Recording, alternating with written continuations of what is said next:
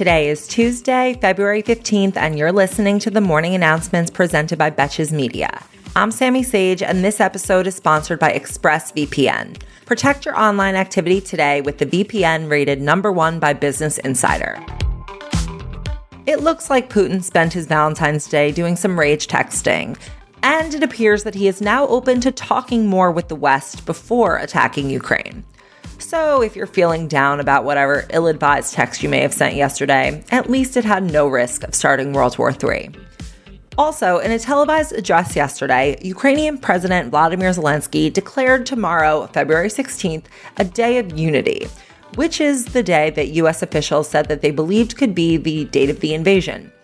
In the meantime, all U.S. Embassy personnel in Kiev, Ukraine's capital, are being relocated to a city close to the border with Poland.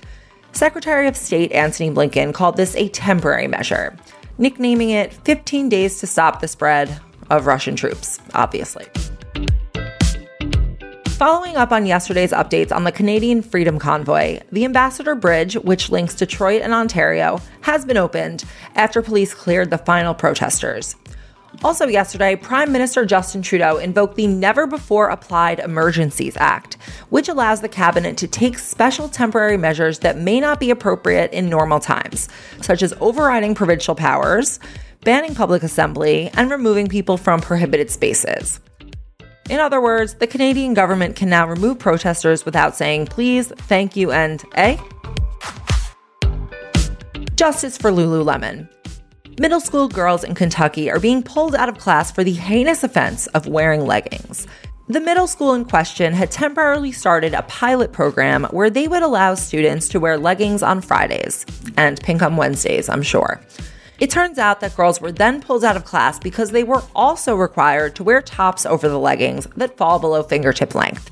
And no matter what the school's reasoning for that is, as I'm sure it has something to do with modesty standards, I can guarantee that the absurdity of wearing a knee length skirt over leggings is much more offensive than whatever these girls were wearing. Can you imagine what the school must have been like in the hardtails and solo era?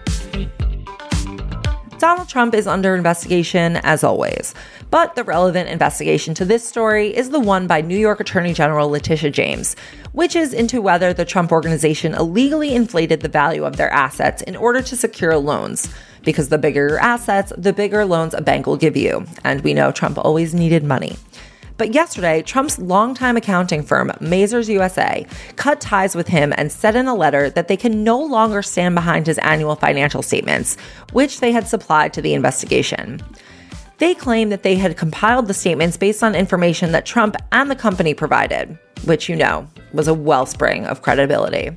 The letter also directed the Trump organization to notify anyone who received the statements that they should no longer rely on them, which I am sure they will do. And to the surprise of no one, moments after the letter's delivery, a plumber was quickly dispatched to Mar a Lago to unclog the toilets. And lastly, a U.S. District Court judge in Manhattan ruled that Sarah Palin's libel lawsuit against the New York Times should be thrown out. The judge argued this on the grounds that she didn't have adequate evidence, just like pretty much everything that leaves her mouth. However, the judge also said that he will continue to allow the jury to deliberate to a verdict, given that Palin will inevitably appeal the case, so that the jury's verdict could be useful to an appeals court. I am just glad Typhoid Sarah got a chance to run around New York City for a few weeks just so this case could get thrown out. Thank you for listening to the morning announcements, and thanks again to our partner, ExpressVPN. Your internet service provider can see every single website you've ever visited, even if you're using incognito mode. That's why, even when I'm at home, I never go online without using ExpressVPN. Their apps keep all of my information secure by encrypting 100% of my data with the most powerful encryption available. So start protecting your online activity today with the VPN rated number one by Business Insider. Visit my exclusive link, expressvpn.com slash announcements, and you can get an extra three months free on a one-year package.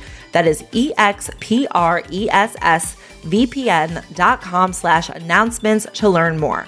Until tomorrow, I'm Sammy Sage, and now you know what the fuck is going on.